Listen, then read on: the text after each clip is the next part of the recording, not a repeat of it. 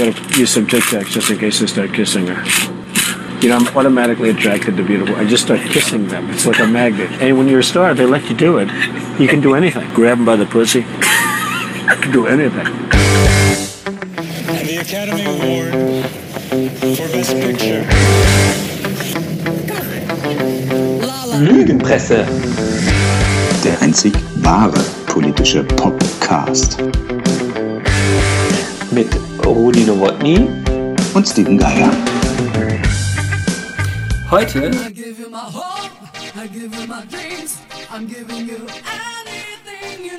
Mister President und ähm, andere Häuptlinge. Trump kommt, Gau geht und der Wilde Westen wird immer ostiger.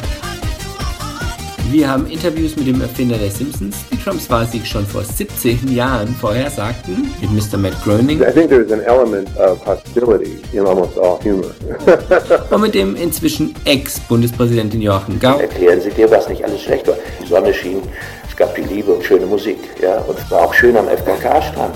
Klar. Dazu kommt der D D R-Indianerhäuptling Gojko Mitić. Aber wie gesagt, die Filme sind wahrscheinlich einmal Indianer, immer Indianer. Also wie immer eine präsidiale Mischung aus Pop und Politik. Go ahead. President Elect, since you are attacking no, our news not organization, you. Not can you. you give us a chance? Your organization You are attacking terrible. our news organization. Your organization can you give us a chance Let's to ask a question, sir? Can you give us a question? I'm not going to give you a question. You, you, st- can you stay categorically? You are fake news. Sir. Hallo, liebe Hörer, lange nichts gehört. Ja, es ist viel passiert. Äh, also voneinander. Du von mir auch nicht. Von der, aber man hört ja so viel. Es ist wirklich zu viel passiert, um alles jetzt nachzuholen. Wir nehmen nur die, die Highlights raus. Im Saarland ist jetzt, glaube ich, Oscar Lafontaine wieder Ministerpräsident oder so. Ich, man kriegt ja auch nicht alles mit. Ich dachte, das wäre Sahra Wagenknecht. Ja, ich, das, das ist das Kleingedruckte. Aber jedenfalls, das, das Hauptthema für uns in dieser Woche einfach, weil das äh, erstmal sacken musste und weil wir jetzt dafür umso mehr zu reden haben. Die U S A haben einen neuen Chef. Donald äh, Trump natürlich. Ja, aber ich meine, das ist sozusagen die demokratischste Wahl, die Putin jemals gewonnen hat. Aber was was mir aufgefallen ist, also herzlich willkommen erstmal zum Lügenpresse-Podcast, die Lohnschreiber von der Lügenpresse in ihrem Podcast, ehrenamtlich. Was mir aufgefallen ist zum zum Stichwort Lügenpresse, wenn jetzt eben der mächtigste Mann der Welt, wenn das jetzt quasi einer ist, der Begriffe wie Volksfeinde und, und Lügenpresse twittert, und das hat er ja gemacht, dann ist doch eigentlich jetzt Pegida und AfD und, und Tea Party sind doch jetzt Mainstream, oder? Ja, auf jeden Fall. Wir sind jetzt Res- Resistance, also das ist quasi der Underground-Podcast. Genau. Ja, genau, also wer jetzt für die Zeit oder die Frankfurter Rundschau schreibt, wir ist jetzt Underground, also Anti, Anti-Mainstream eigentlich. Eigentlich muss man sagen, dass Fox News ja zum Beispiel in den U S A viel, viel, viel mehr, genau. viel mehr Leute hat. Oder eigentlich kann man ja bei denen schon sagen, äh, Regierungssender. Quasi Kremlpresse. Genau, und äh, Pegida ist, ist äh, die Mainstream-Bewegung, muss man sagen, die mit Blick nach Amerika und, und wer weiß, was in Frankreich kommt und so. Ja, das, das Äh, Wilders in, in, in Holland, zweitstärkste Kraft, ist für mich nicht, under, nicht anti-Mainstream, ist voll im Mainstream. Jetzt ist Schluss, dass wir ja als Mainstream-Presse verunglimpft werden. Ab jetzt ist die junge Freiheit zumindest U S-regierungsnah und wir sind Resistance. Wir wollen jetzt nicht nochmal die ganze Zeit darüber reden, wie konnte es dazu kommen, dass äh, also ein... Äh, Ja, ein, ein Verrückter mit, der, mit einer narzisstischen Persönlichkeitsstörung und dem Trotzverhalten eines vierjährigen äh, Präsidenten in den U S A geworden ist. Aber der ganze Narrativ, wie man heutzutage sagt, nervt mich ein bisschen in, in der mhm. äh, in der Underground-Presse in Deutschland, also so Zeitspiegel und so. Also oder, sehr, oder generell so die Sicht, dass die U S A jetzt Donald Trump zum Präsidenten gewählt haben und da sieht man mal, was die also die U S A, die Amerikaner haben ja gar nicht Donald Trump in dem Sinne zum Präsidenten gewählt, der hat nur das Wahlsystem am elegantesten das, gespielt. Das ich habe jetzt die, die amtliche Endergebnis von allen Wahlberechtigten nach Prozentzahlen. eins Komma sieben Prozent Johnson, ne? Der mhm. was war der Liberale? Ja, ja, ja. ja. fünfundzwanzig Komma sechs Prozent, also das ist hier ein nationwide, mhm. Hillary Clinton, ja. fünfundzwanzig Komma sechs, fünfundzwanzig Komma fünf Prozent, Trump. Und Nichtwähler willst du hinaus, oder? Genau, also sechsundvierzig Komma neun, also sprich siebenundvierzig Prozent sind nicht gegangen.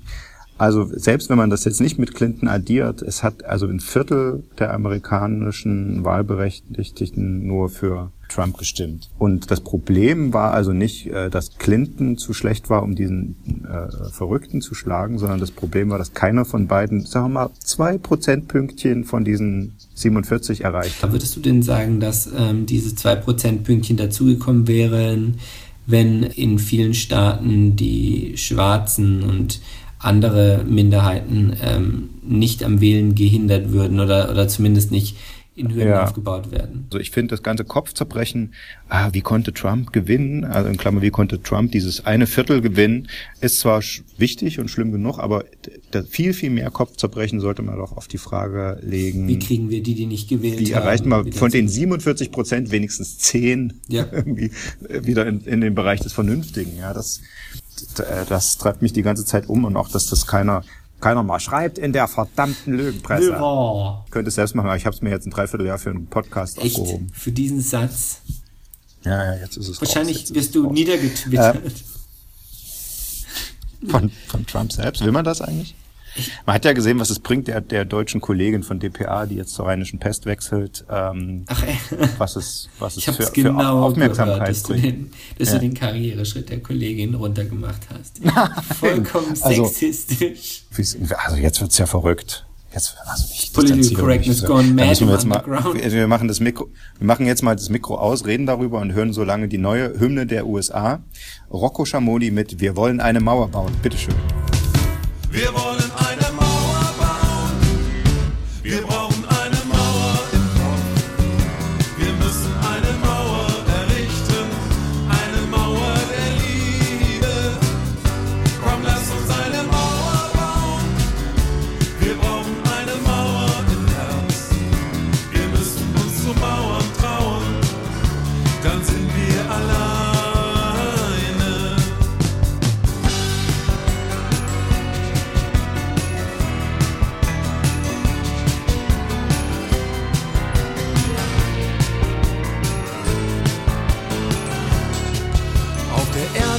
Leben die Menschen in einem wirklich engen Haus. Da geht man sich schnell auf die Nerven, schon brechen Kriege aus. Wir brauchen jeder unseren Freiraum, jeder Einzelne und jedes Land. Ein Lied kann eine Mauer sein, drum reich mir deine Hand. Wir wollen eine Mauer bauen. Wir brauchen eine Mauer im Kopf. Wir müssen eine Mauer errichten. Eine Mauer der Liebe. Komm, lass uns eine Mauer bauen. Wir brauchen eine Mauer im Herz.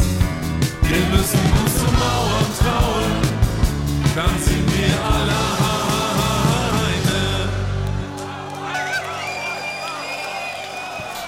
Eine Mauer der Liebe.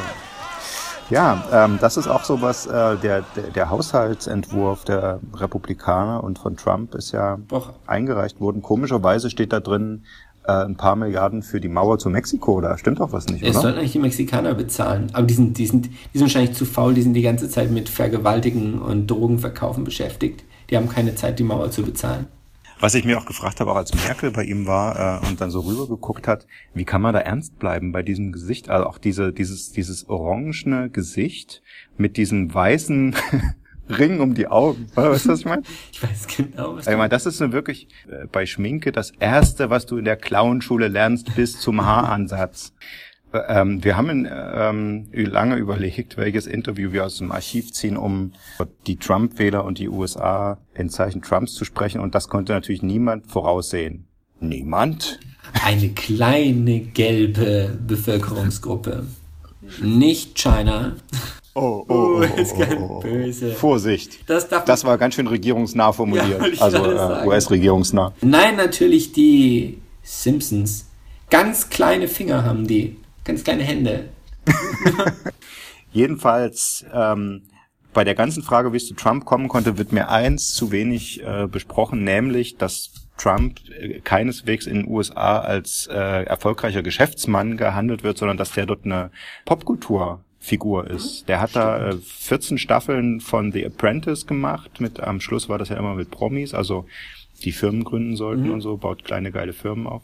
Und äh, das war eine riesen äh, Popfigur, ja, und äh, also Schwarzenegger äh, ein bisschen, oder? Ja, genau, genau. Ich würde Trump eher in die, in die Richtung Schwarzenegger, nur dass der nicht völlig so unseriös war. Aber ich würde wirklich sagen, die Deutschen, die sich jetzt darüber wundern, wie es dazu kommen könnte, sollten mal überlegen, was in Deutschland passiert, wenn Günther Jauch ein Amt anstrebt. Oder, naja gut, aber ja, der, das Äquivalent wäre der Dieter Bohlen, oder? Nur ich denke, in, bei den Deutschen ist halt noch mehr dieses Eliten, dass das die, sozusagen schon jemand, der schlauer ist als der, der Durchschnitt, Präsident werden, also Chef. Ja, wenn ja nicht so wahnsinnig erfolgreicher, und eben auch die Rolle, die er da in dieser, das ist ja Reality-T V, und der spielt dort quasi diese Rolle ja schon, also jeder ist aufgerufen, bei YouTube mal ein paar äh, Schnipsel von The Apprentice anzusehen, da sitzt dann sein bescheuerter äh, Schoßhund-Schwiegersohn an so einem äh, Klapptisch neben ihm und muss immer äh, Schleim absondern, ja, sehr richtig, Doktor Trump und so, weißt du. Und, ernsthaft? Und ich sag, na, ja, ja, der, der jetzt ja auch sein Berater ist im Weißen Haus, der spielt einfach diese ganze Sendung weiter, jetzt nur im Weißen Haus und mit dem ganzen Volk, als Leute, zu denen er sagen kann, you're fired. Simpsons taucht er, ähm, taucht er ja schon als, er taucht ja nicht direkt als Präsident auf, er taucht quasi als äh, die, die, die, jemand, der den, den Lisa ausbügeln muss. Im Jahr zweitausend gab es eine Folge, die in der Zukunft spielt sozusagen, und Lisa wird Präsidentin und übernimmt von Trump, der das Land in die Pleite getrieben hat. Wie Sie wissen, haben wir ein gewaltiges Haushaltschaos von Präsident Trump übernommen. Wie schlimm ist es, Staatssekretär Van Houten? Wir sind pleite. Unser Land ist pleite? Das gibt's nicht. Wie kann das passieren?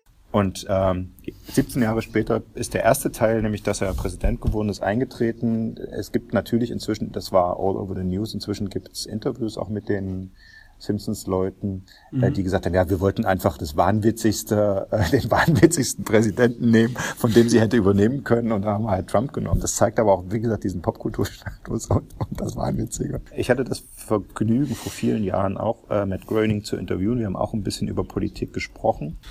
Gemeinsam mit der geschätzten Schweizer Kollegin Michelle Rothen.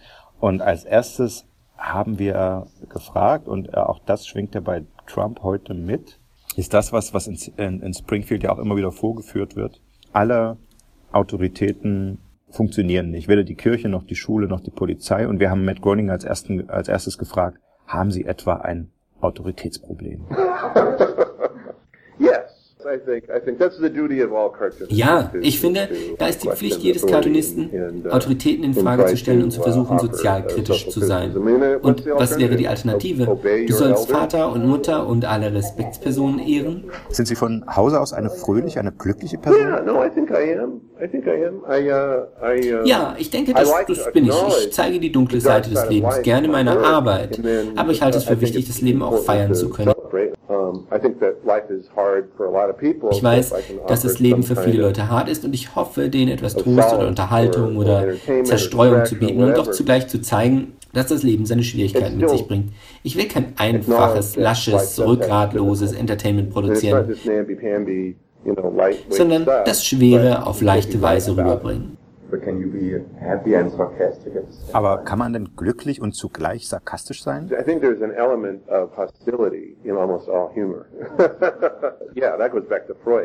Schon Sigmund Freud sagte, jeder Humor wird von der Feindseligkeit her. Äh, Humor muss bösartig sein, mancher Humor ist natürlich feindseliger als andere. Bei den Simpsons sind wir eher ein bisschen vorsichtig, was die Dosierung der Wut betrifft. Denn ich will den Leuten nicht die Laune verderben, sondern dass sie sich gut fühlen. Aber es gibt definitiv, definitiv auch eine Portion Wut und sogar Hass. Es ist nicht alles nur Liebe.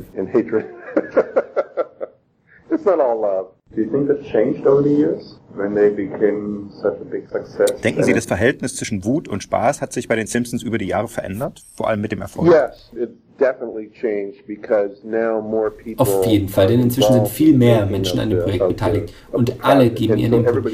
Das Schwierige daran ist, der ursprünglichen Vision treu zu bleiben und zugleich einander zu überraschen und dadurch auch das Publikum zu überraschen. Wenn sich die Show nicht verändert hätte, wäre sie mir auch zu statisch, zu langweilig. By extension, we surprise the audience. And, and I think that if it hadn't changed, it would be uh, static. It would be boring. But originally, for instance, Homer was a lot meaner. Um, Bart was more pathetic. Ursprünglich war Homer zum Beispiel viel gemeiner und Bart war jämmerlicher, heute sind sie rundere Charaktere. Homer ist immer noch dumm, aber er hat lichte Momente, das macht wohl auch seine Beliebtheit aus. Man weiß nie, was kommt. Wahrscheinlich tut er was Dummes, aber ab und zu tut er eben doch das Richtige. But every so often he does the right thing. What we also need to change is, I think, nobody, no, no politician today would create a ja, was wir auch meinen, sind sie, sind die Simpsons nicht auch harmloser geworden? Keine Elterngruppe regt sich doch heute mehr auf. Kein Politiker würde heute mehr wie einst Präsident George Bush Senior fordern. Amerika braucht mehr Familien wie die Waltons und weniger wie die Simpsons. You know, it's very interesting because back to the beginning of the Simpsons, when we first became popular, there was some outrage, some cultural outrage about the show. And I think kann schon sein, aber als die Simpsons damals populär wurden, da gab es einen gewaltigen Aufschrei. Elternverbände, Lehrer, die Kirche, Politiker, alle protestierten. Aber schnell merkten sie, sie standen eher so da, als hätten sie den Witz nicht kapiert. Heute würde keiner mehr zugeben, dass er sich angegriffen fühlt. Refuse to be offended, even though they are. I think that the current president's closer to, to humor. Das dürfte auch schwer werden. Inzwischen gibt es ja Präsidenten, die selbst eher wie Homer Simpson wirken, als wie Papa Walton. Ja, wir dachten uns immer, wenn sich Homer und George W. Bush treffen würden, dann wären sie gute Freunde, weil sie einander so ähnlich sind. Und was sagt das über ihr Land? Well, it, it, uh, it's... Uh Naja, die dürfen nicht vergessen, die U S A sind ein sehr polarisiertes Land, seit Al Gore zweitausend die Wahlen gewonnen hat und das nicht von dem obersten Gerichtshof durchgesetzt hat.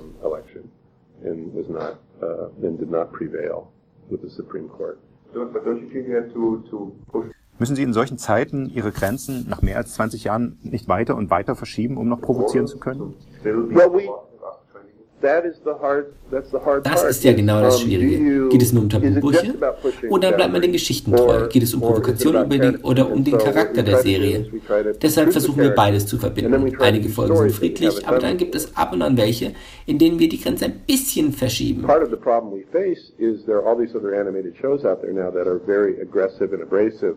des Problems ist, dass viele Zeichentrickserien uns nacheifern. Sie beackern das gleiche Feld wie wir, sind aber aggressiver. Den wollen wir nicht nachjagen. Äh, wen meinen Sie? South Park? South Park in Family Guy. Ja, South Park, auch Family Guy oder American Dad. Sie arbeiten gewissermaßen im gleichen Gebiet wie wir. Kritik an der U S-Kultur und Gesellschaft. Aber wir versuchen einfach, uns treu zu bleiben. Zum Beispiel unser Kinofilm, der wurde der Welt als Familiencomedy vorgestellt, aber hatte auch eine sehr düstere Seite und ein politisches Element, ein Umweltthema. Da sind wir seit Beginn der Simpsons vorne dran. Worauf wir es anlegen, wenn wir diese Serie machen, die kalkuliert ist, um ein Massenpublikum anzusprechen, ist, heimlich auch Zeugs unterzubringen, für das sich das Massenpublikum sonst nicht interessiert. Und wir hoffen einfach, die Zuschauer überwinden das und fühlen sich zugleich auch unterhalten.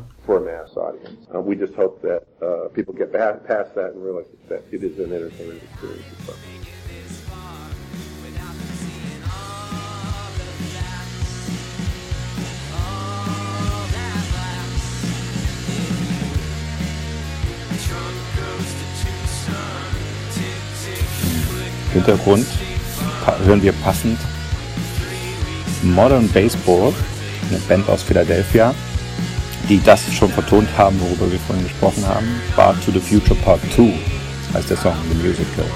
War To The Future war nämlich die Simpsons-Folge, in der Trump vorher gesagt wurde. Piss Off, Get Lost in Modern Baseball. Wen können Sie damit meinen?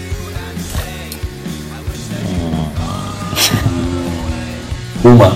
Ja, das ist Thema bei uns in der Rubrik. Ein Lied vorsingen. Da, da, di, da, da. Ein Lied vorsingen. Da, da, da, da, da, da. Das politische, das politische, das politische, das politische, das politische Lied. Hätte ich mitsingen müssen, ne?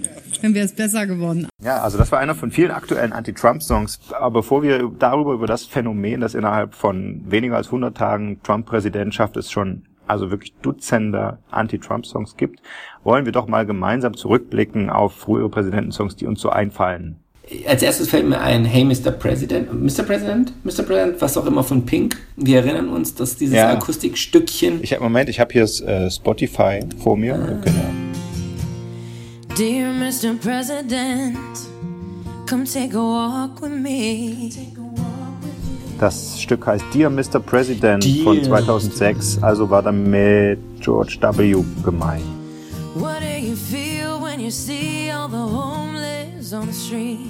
Ja, das war die Zeit, als da total viele Dinge kamen, aber... Ähm, ja, ja, und dann Irakkrieg und so, mhm. genau. Aus der gleichen Zeit, auch ich glaube aus dem Wahlkampf gegen, gegen John Kerry, Eminem mit Mosh.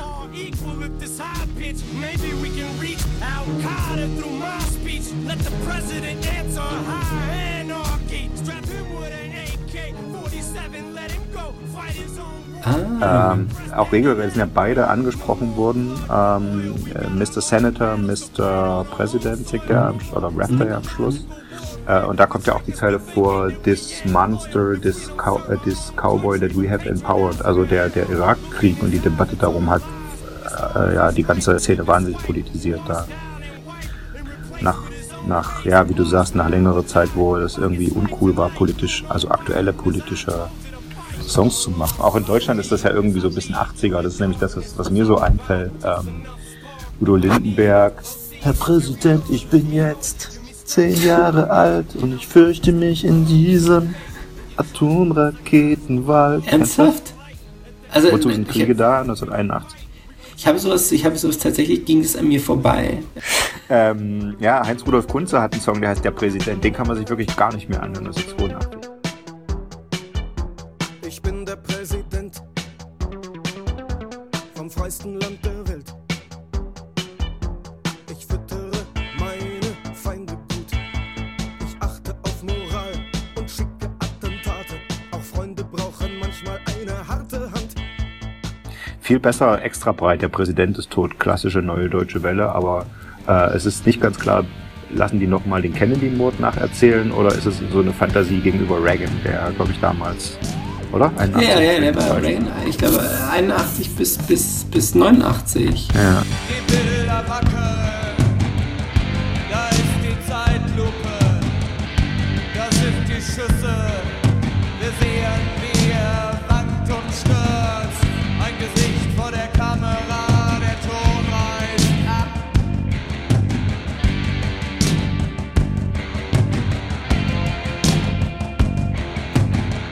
Blau.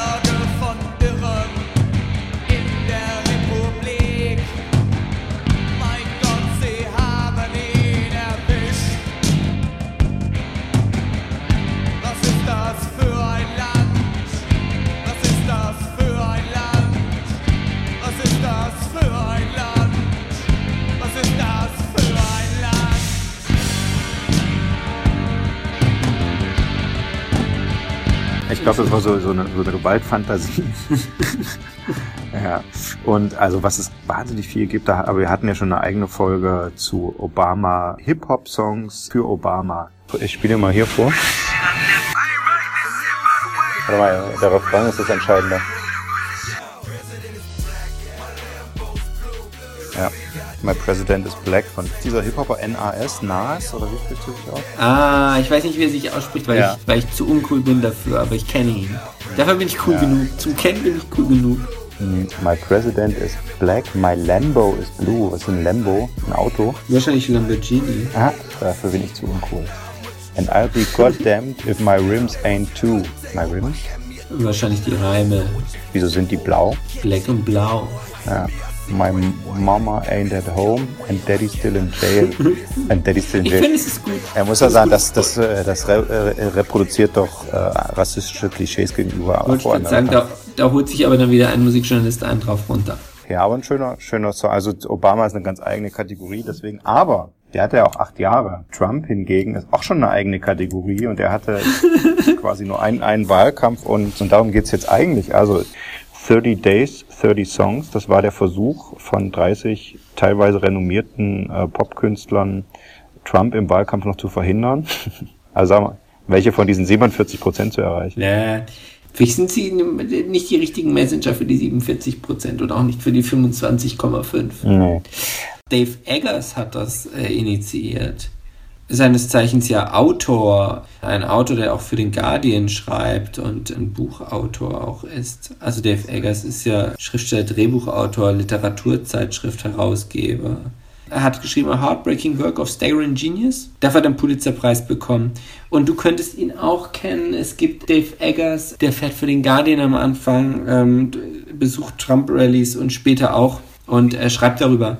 Und es ist, es ist, es ist sehr aufschlussreich, weil er irgendwie sagt, das ist eher, also davor, die, diese Trump-Rallye, er sagt, er ist eigentlich... Ähm, Das ist eigentlich so eine Art Picknick und die Leute wollen unterhalten werden und die gehen da hin und die sind da irgendwie, das ist nicht Hardcore-Rassisten oder so hingehen, sondern es sind Leute, die sagen, ja, da gehen sie hin und es ist interessant. Und das ist meine Popkulturthese von vorhin. Ja, genau, deine Popkulturthese eins zu eins und dann quatschen die da ein bisschen und lassen sich von ihm und dann kommt der auf seinem Ding und der quatscht sie voll komplett, komplett unzusammenhängend natürlich, also Trump ist halt.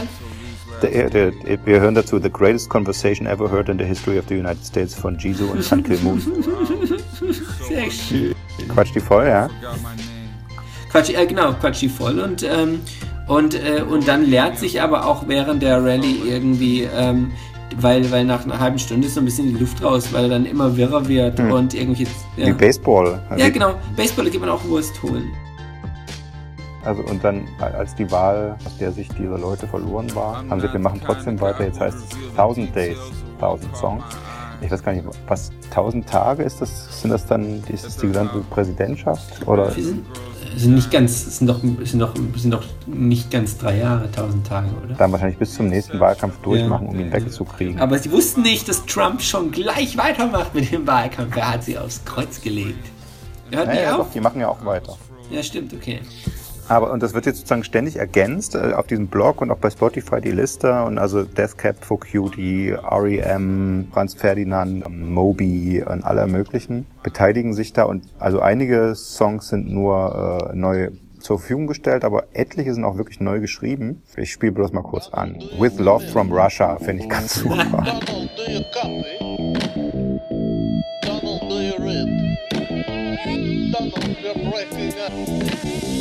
With love from Russia, Vladimir says hi.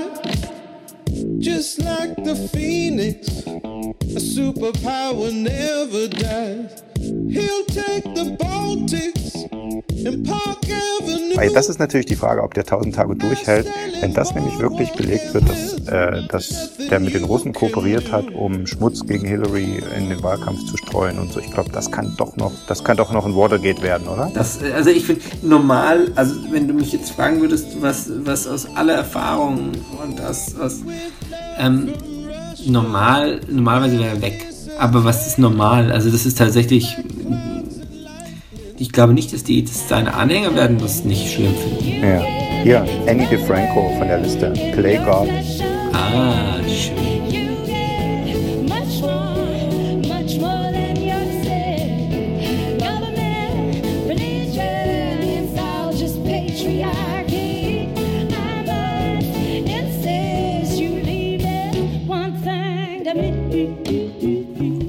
Auch passend. Und ähm, es gibt aber auch richtig Locker Room Talk, zum Beispiel ein eigener Song von den Cold War Kids.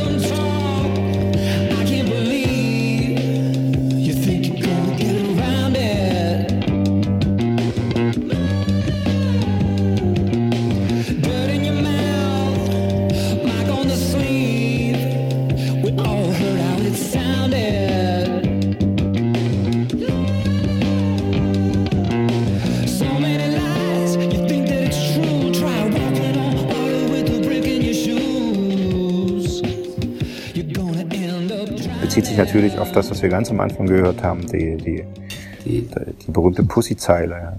Das ist aber auch erstaunlich, dass man versucht hat, ihn damit anzugehen. Es war doch immer klar, dass das so ist. Das hat ihn gestärkt wahrscheinlich. Das wahrscheinlich ja. Das ist auf jeden Fall das, was sie auch gerne machen würden. Ja, und also ganz kämpferische Bewegung regelrecht schon. Die These, dass Trump zu einer Politisierung der U S-Kultur führt, ist damit also wirklich ganz stark schon, ganz starkes Indiz. Trumpy Trump von The Coates. Who's gonna run the country? Who's gonna be in charge of me? Who's gonna be my man at the top?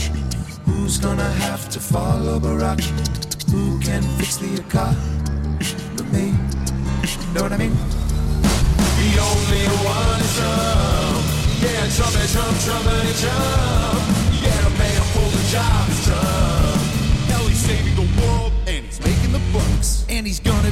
president, definitely nothing will go wrong. Ah, schau mal, ein Woody Guthrie Song.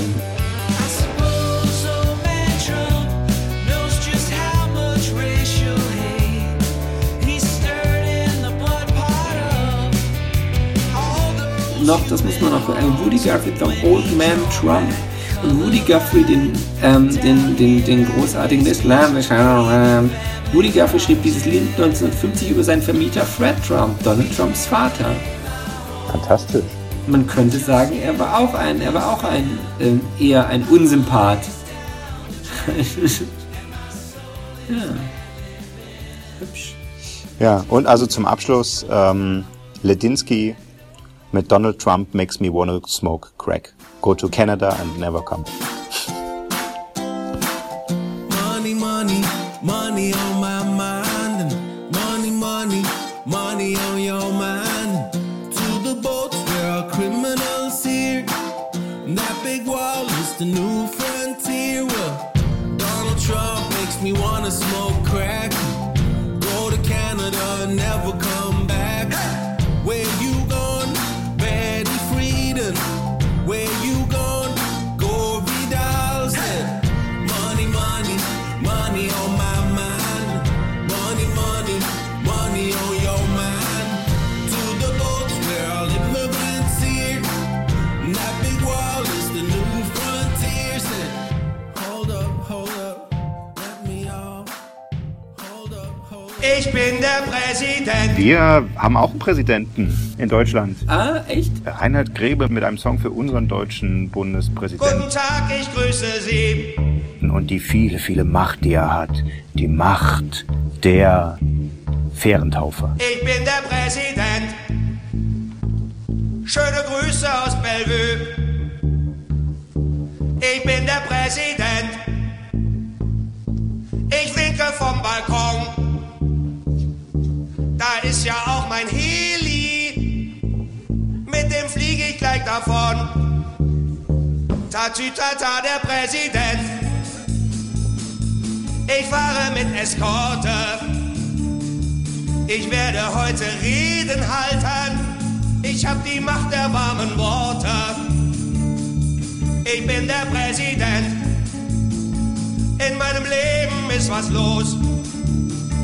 Ich werde heute eine Fähre taufen. Und die Flasche ist so groß. Ich wünsche euch ein frohes Weihnachtsfest und ein gutes neues Jahr. Der Aufschwung ist für alle da. Tralalalala. Ich freue mich, dass ich auf diesem Richtfest bin und der Himmel ist so blau. Ich grüße alle Herzpatienten. In Vertretung meiner Frau. Ja, sind denn keine Afrikaner da? Meine Damen und Herren, liebe Neger. Wo ist denn Häuptling Bumbaba? Das ist ein toller Kollege. Ich muss doch jetzt hier diese Fähre taufen. Wo ist denn hier die Fähre? Ich bin der Schirmherr dieses Krötentunnels. Es ist mir eine Ehre. Jetzt kommt ein Grußwort für Hartz-vier-Empfänger. Ihr Schicksal trifft mich auch persönlich. Sie halten sich für überflüssig. Es geht mir da ganz ähnlich. Hast du nicht irgendwann mal äh, flammende Leitartikel in der, in der Untergrundpresse geschrieben, dass das echt mal gut ist mit dem Präsidenten? Ja, also das ist wirklich, das treibt mich jetzt um. Also ich äh, habe ja die Ehre, auch über den Bundespräsidenten äh, schreiben zu dürfen. Genau, worauf du anspielst. Ich habe ja ein, ein hitziges Pamphlet vor ein paar Jahren äh, in der Übergangsphase, ja, in irgendeiner, als diese vielen Präsidentenrücktritte waren äh, und das wirklich, das Amt wirklich äh, runtergerockt war, äh, geschrieben, wozu brauchen wir es eigentlich noch und wirklich dafür plädiert, es abzuschaffen. Jetzt schreibe ich, also das hat, ist mein, meinem Hinweis ist knapp nicht gefolgt worden und äh, Gau hat es wirklich, muss man ja sagen, wieder wieder äh, einigermaßen hergestellt, das Ansehen. Die Funktion hat es halt trotzdem nicht so richtig. Ich würde also im Prinzip dabei bleiben, wir brauchen eigentlich keine Ersatzqueen. Jetzt schreibe ich aber über die Ersatzqueen, die wir haben, nämlich äh, seit neuestem äh, den geschätzten Frank-Walter Steinmeier. Äh, auch ein flammender Redner natürlich. Also das hat bestimmt zehn Minuten gedauert, bevor mir beide Füße eingeschlafen waren bei der Antrittsrede. Ja. äh, ein leidenschaftliches Plädoyer für die Demokratie, da werden sich die siebenundvierzig Prozent, die in Amerika weder Hillary noch Trump gewählt haben, weil sie sich gesagt haben, oh, ist doch egal, ist doch das Gleiche.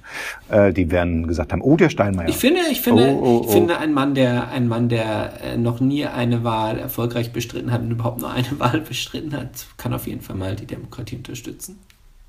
Genau, einmal gegen, gegen Merkel verloren und dann einmal hat Merkel gegen ihn verloren und musste ihn zum Bundespräsidenten ausrufen. Also meine, meine Frage, äh, es gibt in Deutschland die Tradition, immer sehr staatstragend über den Bundespräsidenten zu berichten, weil der hat ja nur seine Reden, das mhm. kann man ihm ja jetzt irgendwann auch nicht mehr vorwerfen. Also muss man immer die Reden dann ganz philosophisch analysieren. Man muss sie aber überhaupt irgendwie erstmal ernst nehmen. Ich kann ja jetzt nicht jedes Mal, wenn ich über eine Bundespräsidentenrede schreibe, äh, voranschicken, ähm, wie ich bereits gesagt habe, eine gute Rede könnte auch jemand anders vorlesen, die wird ja eben von einem Redenschreiber geschrieben und so, sondern man muss das ja dann irgendwie auch ernst nehmen. Also meine Frage an dich, wie kann man so eine Oppositionshaltung in dieses, in der Berichterstattung über dieses staatstragende Amt sich retten? Hast du da eine Idee? Eine, eine, du möchtest, eine, du möchtest Oppon- wieso, wieso nimmst du es nicht einfach als ähm, irgendwie ein, ein, ein verbindendes Element, so wie irgendwie der alte Küchenschrank, der halt weitergegeben wird. Es gibt ja, genauso wie die Queen, die ist ja auch vollkommen, vollkommen überflüssig und ich habe viele englische Freunde, die, die sie natürlich abschaffen wollen, aber ich denke immer so, auf eine komische Art ist, ist, ist irgendwie, gehört sie halt irgendwie aufs Familienfoto. Ja. Aber es, ja, also ich, ich bin auch, hm. würde man dem was einsparen, wenn man ihn abschreiben, äh, ab, ab? Ja, Viertelmillion Euro im Jahr. Viertelmillion Euro? Aber das ist ja Peanuts. Das ist, das ist Peanuts. Ja, ja, ja, das ist Peanuts. Komm, dann lassen wir ihn. Ja. Ja, komm, lassen wir ihn. Machen wir noch einen zweiten drauf, wenn wir es brauchen. Wie nennen wir den? Bundespräsidentin. First Lady nennt, pass auf, den zweiten nennen wir First Lady. Irre. Pass auf, ich habe hier einen zehn und eins. Oh. Schaffen wir die in, in drei Minuten? Ja, natürlich. drei, eins, zwei, drei, vier, zehn und eins. Ja, das finde ich wunderbar. zehn und eins, was von den bisherigen zehn Bundespräsidenten blieb und was von Gauck bleiben wird, also Nummer elf. Okay, dann fangen wir, dann fang, fängst was du an. Was bleibt von Theodor Heuss? Äh, also ich auf dem gelben Wagen, nein, das war der andere. Ja, jetzt hast du es schon vorweggenommen. Dann kannst du ja nachher bei dem ah. aber schön was Neues einfallen lassen. Also jedenfalls, uh. Theodor Heuss fällt mir auch nur ein, dass ich mich mal früher, als ich noch jung und stürmisch war, wahnsinnig drüber aufgeregt hat, dass der sich von Adenauer hat reinquatschen lassen, dass äh, Deutschland, Deutschland über alles die Hymne geblieben ist. Die haben, der hat ja versucht, das so ein bisschen auszubremsen. Dann äh, hat aber Adenauer gesagt, irgendwie es reicht, weil die dann, also auch im Ausland wussten die immer nicht, wenn die am roten Teppich und so, was spielen wir jetzt für als deutschen Hymnenersatz. Und ich glaube, für Theodor Heuss ist dann irgendwann das hier gespielt worden. Heide Witzka, Herr Kapitän. Heide Witzka, Herr Kapitän. Von Theodor Heuss bleibt auf jeden Fall meine allererste Hausarbeit an einer an der Hamburger Uni, die ich dann ein, drei Monate später verlassen habe. Thema? Thema Theodor Heuss. Geil. Theodor Heuss hat, äh, da, dazu vielleicht noch einmal, um ihn zu retten, er hat einen, einen wahnsinnigen Gewissenskonflikt gehabt, weil er für das Ermächtigungsgesetz gestimmt hat und oh. hat dann sein, sein Leben für sehr zivile und ähnliche ja. Zwecke. Ja, sagen wir so, wenn man es für die Ermächtigung der Nazis gestimmt hat und es dann trotzdem noch zum Bundespräsidenten schafft. Warum nicht mal ein Nazi? Ah, damit sind wir beim nächsten, da sind wir schon eins weiter. Der zweite. Also, wir können jetzt alle zu Hause bitte alle mitraten. Die, wie, ja. wie, wie ist der zweite deutsche Bundespräsident? Meine Damen und Herren, liebe Neger, es war... Ja, schön, das bleibt von Heinrich Lübke. Genau, Lübke. Äh, dann, wer war der dritte? Das war der erste Sozi. Der erste Sozi, Heinemann. Richtig. Aber das war es dann auch schon, oder? Das war sein hervorstechendes Charaktermerkmal. Da, von dem gibt es ein gutes Zitat, äh, das, äh, als er gefragt worden ist, irgendwie Vaterlandsliebe, Deutschland lieben und so. Er liebt seine Frau. Genau, entschuldigen Sie mal, ich liebe meine Frau. Das war aber noch nicht Bundespräsident. Wenn das mal ein Bundespräsident sagen würde, zum Thema Vaterlandsliebe habe ich nur zu sagen, ich liebe meine Frau, man kann auch kein Land lieben. Sag mal den vierten und was von ihm bleibt. Walter Scheel. Von ihm bleibt wirklich hoch auf dem gelben Wagen und dass er irgendjemanden geheiratet hat, glaube ich, der bekannt ist. Ich weiß aber nicht wen. In zweiter Ehe oder so. Ah ja, Scheel, Scheel, bei mir bist du Scheel, meinst du? Vielleicht? Ja, ja, genau. Ja. Das reicht vollkommen. Platz fünf, Karl, Karl Carstens finde ich noch okay, verrückter. Okay, das kannst also, du echt, das kannst du wirklich also, abhaken, was, oder? Wo, was ich? Also wer kennt Karl Carstens? Also, jetzt wird's interessant. Oh, der Richard von Weizsäcker. Und von ihm bleibt mehr als die Salzbrezel, die er bei euch gegessen hat im Interview. Ja, das haben wir leider nicht erzählt letztes Mal. Ah, das, das hört mal unseren früheren Podcast nach, da ist ein Richard von Weizsäcker Interview, bei dem man die ganze Zeit Salzbrezeln geknuspert hat. Von Richard von Weizsäcker bleibt, dass die Westdeutschen verstanden haben, dass sie äh, im Mai neunzehnhundertfünfundvierzig nicht besiegt, sondern befreit wurden. Ja, ich gehe hier, ich bin ja derzeit in, in der Hauptstadt der Bewegung, sollte mal kurz auf den Theaterplatz gehen, das auch den Ostdeutschen erzählen. Nee, die Ostdeutschen wussten das ja schon vorher. Ah, aber von den Russen und wir wurden von den Amis befreit. Genau, die wurden ja von, genau, die wurden ja nicht besiegt, die wurden ja befreit. Das war, das war ja Staatsdoktrin. Und deswegen haben tatsächlich im Osten alle gesagt, hä, was ist jetzt der Witz an der Rede? Ich, und was bleibt von Roman Herzog dem Nächsten?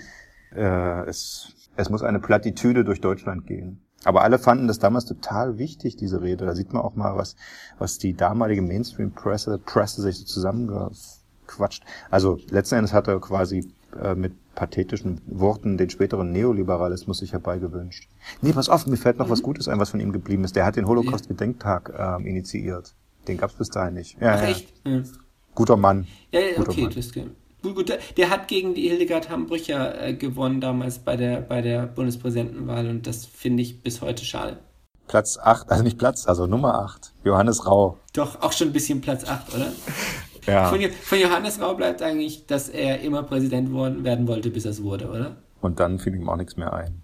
Nee. Der, da gab es aber diesen Streit, ob der, ob der Bundespräsidenten ein Gesetz äh, verhindern darf, wenn es nicht korrekt zustande gekommen ist, beim, beim Zuwanderungsgesetz irgendwie damals.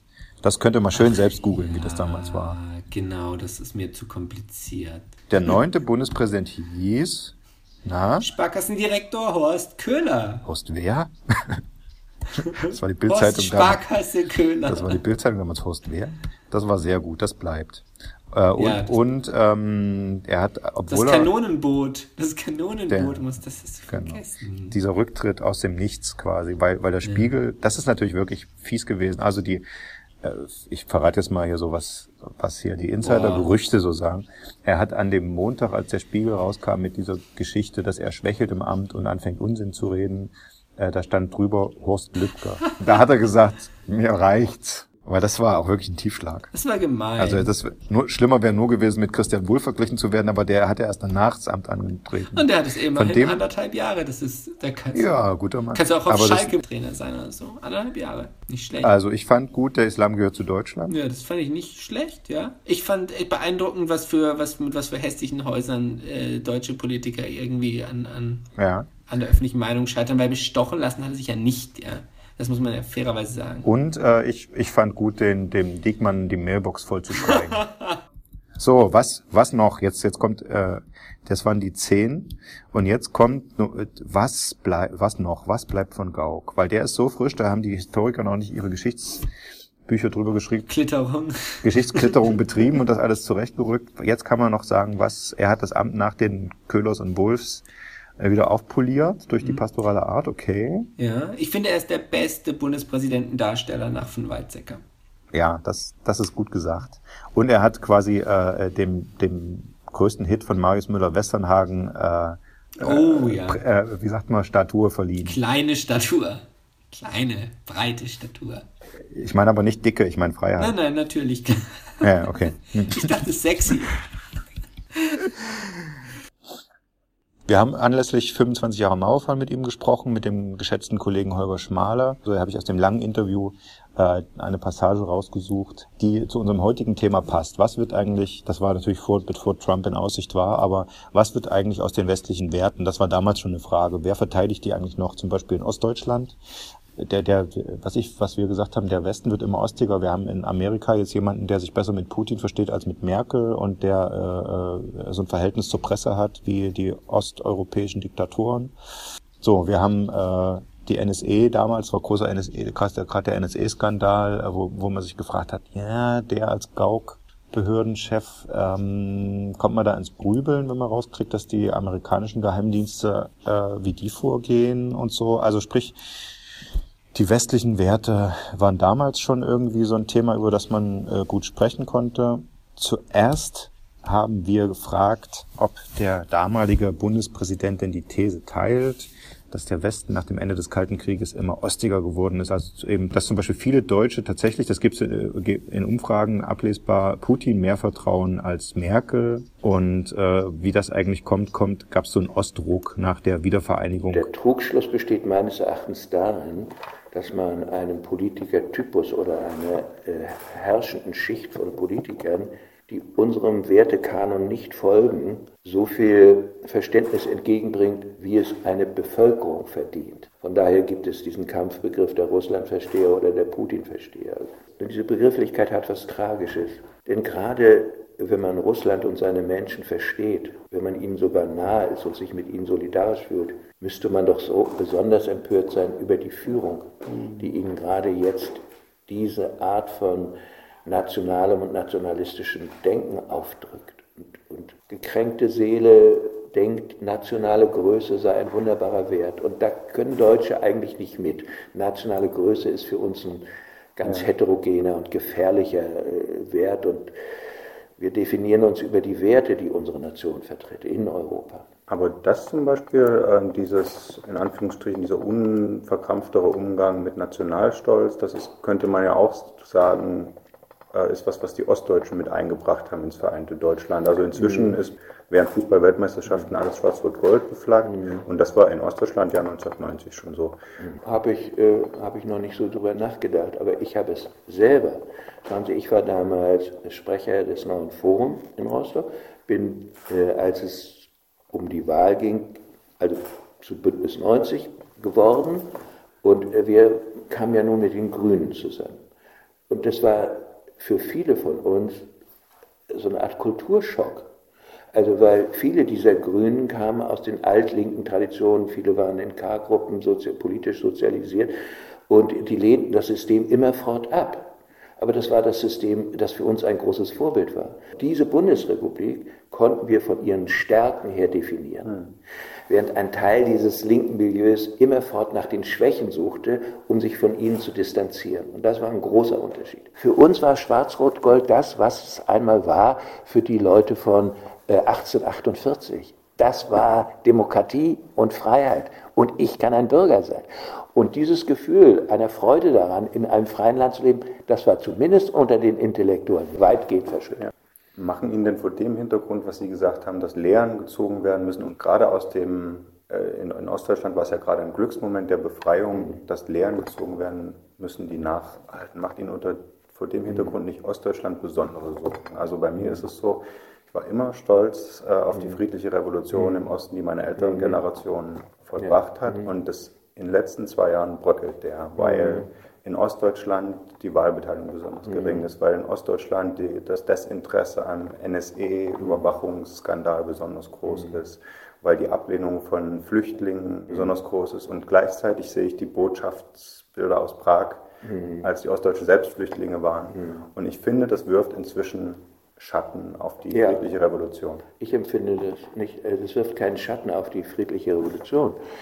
Aber ja, es war einfach so, ich habe es mir dann über den Umweg über Psycho, über die Psychologie erklärt. Ja. Es war dieses, äh, wenn du in einer Übergangsphase bist, dann fremdelst du mit dem, was auf dich zukommt und suchst gleichzeitig äh, nach dem, äh, was du kennst. Und dann bin ich darauf gekommen, dass, dass es weniger ein ideologisches Problem ist, sondern Menschen brauchen, um sich wirklich zu verändern, Zeit für den Mentalitätswandel. Auch und wächst, wächst daraus die Verantwortung, wenn die, die N S A, dass die private Kommunikation von allen ähnlich überwacht wie die Stasi, dann da aufzuschreien? Haben Sie das vermisst? Mit der Ähnlichkeit, da müssen wir, um genau zu sein, nochmal sagen, es gibt die Geheimdienste einer Diktatur, sind dazu da, Wissen über Bürger sich anzueignen, um ihre Ohnmacht zu verfestigen und die Macht der Mächtigen zu befestigen. Die Gefahr, die hier existiert, ist eine unzulässige Einschränkung unserer persönlichen Freiheit. Und gerade von einer Nation ausgehend, die die Freiheitsrechte des Einzelnen immer in der ganzen Geschichte gegenüber staatlichen Instanzen verteidigt hat. Nur, warum sollte der Osten darauf stärker reagieren, wenn seine zivilgesellschaftlichen Institutionen schwächer ausgestattet sind? Mhm. Sie sind schwächer, aus historischen Gründen. Und es gibt weniger Bürger, die schon in der Grundschule und in der, im Gymnasium gelernt haben, ich bin wichtig, meine Meinung ist gefragt. Und äh, das wird sich später angleichen. Die ganze Debatte um Deutschlands Rolle in der Welt und mehr Verantwortung, also fühlen Sie sich da eigentlich missverstanden, ausgehend von Ihrer Münchner Rede? Also weil das die, an diese Konzentration... Die, die seriöse Publizistik hat mich nicht missverstanden. Mhm. Und die seriöse Politik mehrheitlich auch nicht. Ich hätte mir nicht gewünscht, dass das, was ich im Winter gesagt habe, durch den Lauf des Jahres mhm. als so deutliche Notwendigkeit vor unser, vor unser aller Augen dasteht. Wenn Äh, Angela Merkel und Frank-Walter Steinmeier äh, in, in der Ukraine- und Russland-Krise so intensiv an Konfliktlösungen arbeiten, äh, dann ist das eine Wahrnehmung von Verantwortung jenseits unserer Grenzen, wo ich nur sagen kann, äh, genau das wünsche ich mir, dass wir nicht einfach nur zuschauen, sondern mit unseren Möglichkeiten irgendwie, auch mit unseren Erfahrungen irgendwie helfen, dass auf dem einen zeigen, so geht's nicht, und auf der anderen Seite aber auch nicht immerfort nur Türen zu knallen. Aber es ist schon, der, der Begriff der Verantwortung ist schon verengt worden auf das Militärische in der Rezeption. Also die, also Sie haben danach wo das geschehen ist, kann man nur sagen, ist es jetzt ein bewusstes Missverständnis oder ist es ein versehentliches Missverständnis? Und äh, es ist mir möglich, das einigermaßen zu sortieren.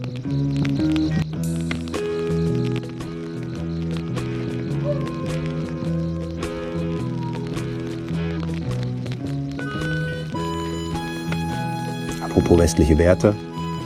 Das ist der Wilde Westen. Ja, und der Wilde Westen ist eigentlich im Osten, oder? Ja, also Karl May hat äh, ganz unweit von da, wo du jetzt gerade sitzt und mit mir äh, sprichst, äh, ja seine, seine Fantasien über den Wilden Westen äh, aufgeschrieben bei Dresden. Wusste ja. aber keiner besser, weil Tal der Ahnungslosen. Genau.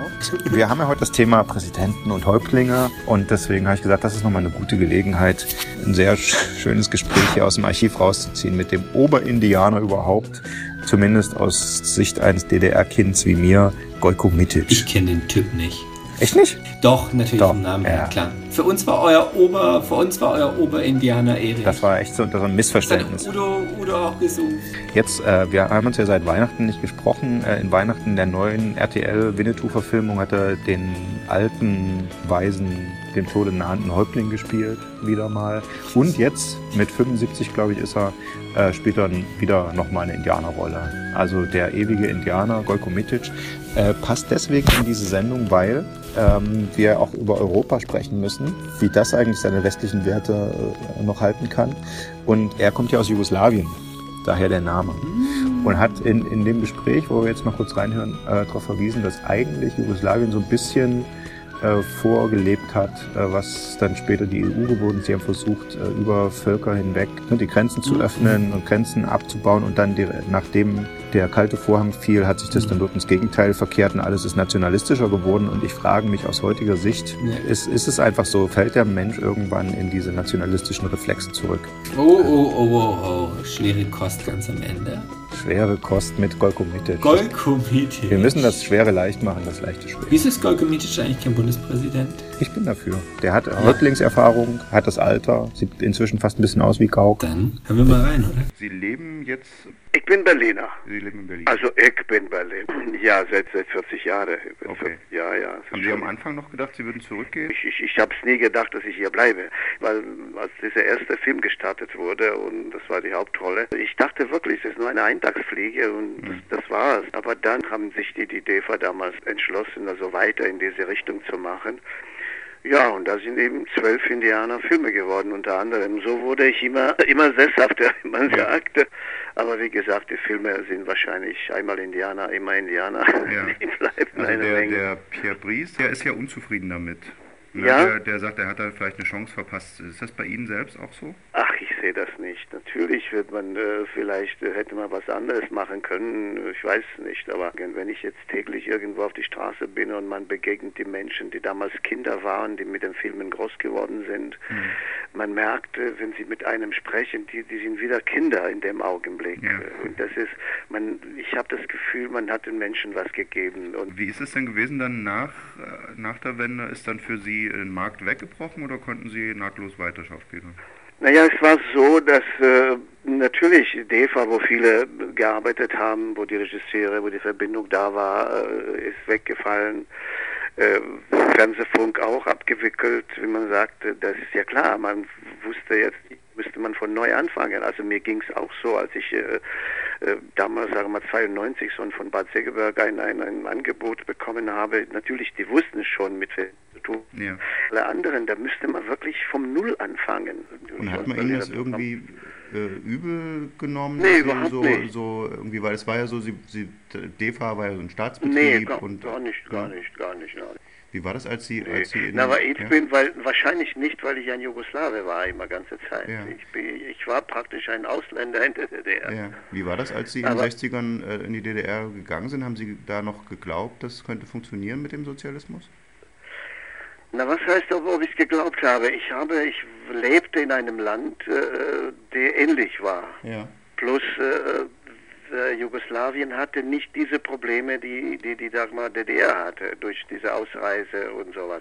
Wie haben Sie denn den Zerfall dann von Jugoslawien mitbekommen, hier von Deutschland aus? Oh, das hat mir wirklich äh, das Herz gebrochen. Das war wirklich, äh, ich, ich konnte es nicht begreifen, weil ich dachte, dieses Land, das neutral war, äh, wieso ist das möglich? Wenn man mir erzählt hätte, du, in dein, dem Land deiner Wurzel wird jetzt ein, einen Krieg geben, ich hätte jeden für verrückt gehalten. Ich weiß es selber nicht. Und vor allem schlimm ist das, dass es nicht von einem kleinen Mann ausgegangen ist. Oder jeder wollte seins haben, sozusagen. Ja. Ne?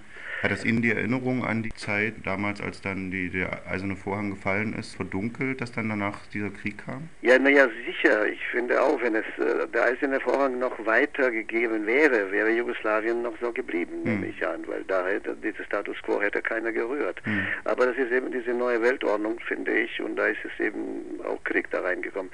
Wahrscheinlich deshalb, es ist in allen, sagen wir, Ostblockländern leichter gewesen, alles durchzuführen, als in Jugoslawien, weil Jugoslawien die Leute waren ziemlich frei. Ja. Ja, die konnten, das ist, und dass man da plötzlich solche Grenzen da äh, auf, äh, sagen wir mal, installiert, das, hat, das ging nicht. Und das ist das Problem gewesen. Plötzlich jeder sagte, jede Nationalität, oder wie sagt man, das war, Jugoslawien war Europa im Kleinen hm. damals und hat gut funktioniert. Hm. Und äh, dass diese Grenzen, in Europa werden sie abgebaut und dort ein, auf, eingefallen, das war der Grund. Hm.